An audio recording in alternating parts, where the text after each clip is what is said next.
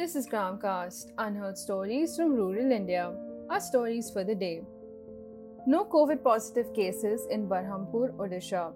Berhampur has set an example by reporting zero COVID positive cases in the entire pandemic. Villagers have strictly followed the COVID 19 protocols of wearing masks and maintaining social distance. During the second wave, random samples were collected from 30 villagers. These villagers all tested negative for COVID 19. A significant number of village youth worked in Mumbai and Surat.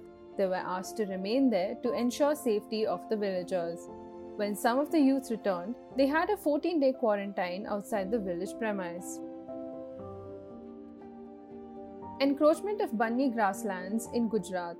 The Maldhari community lives in the Banni grasslands. The people responsible for the encroachment haven't been investigated. Due to lack of coordination between the Forest Department and the Revenue Department, the encroachment has taken place. In 2018 May, the Maldhari community had filed a case for rampant encroachment in an ecologically sensitive grassland. In 2019, the National Green Tribunal had ordered all encroachments to be removed within six months. This order has provided the Maldhari community with relief.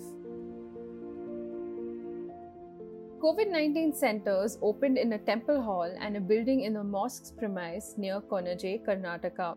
A temple hall in Puttur and a building on the premise of a mosque in Nadupadavu has been converted into care centers for COVID 19.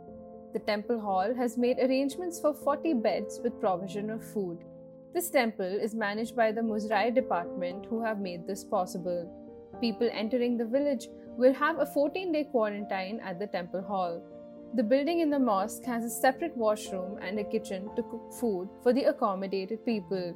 Even those who can't have a home quarantine can use these facilities.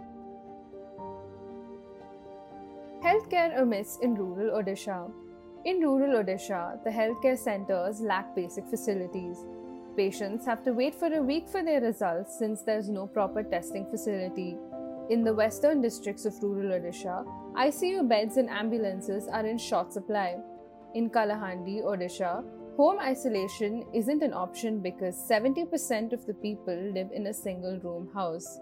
The lack of awareness amongst the people about COVID 19 has worsened the situation. Tune into our podcast tomorrow for more Indian anecdotes. Gramcast Unheard Stories from Rural India. Now available on Spotify, Apple, Amazon, and Google Podcasts.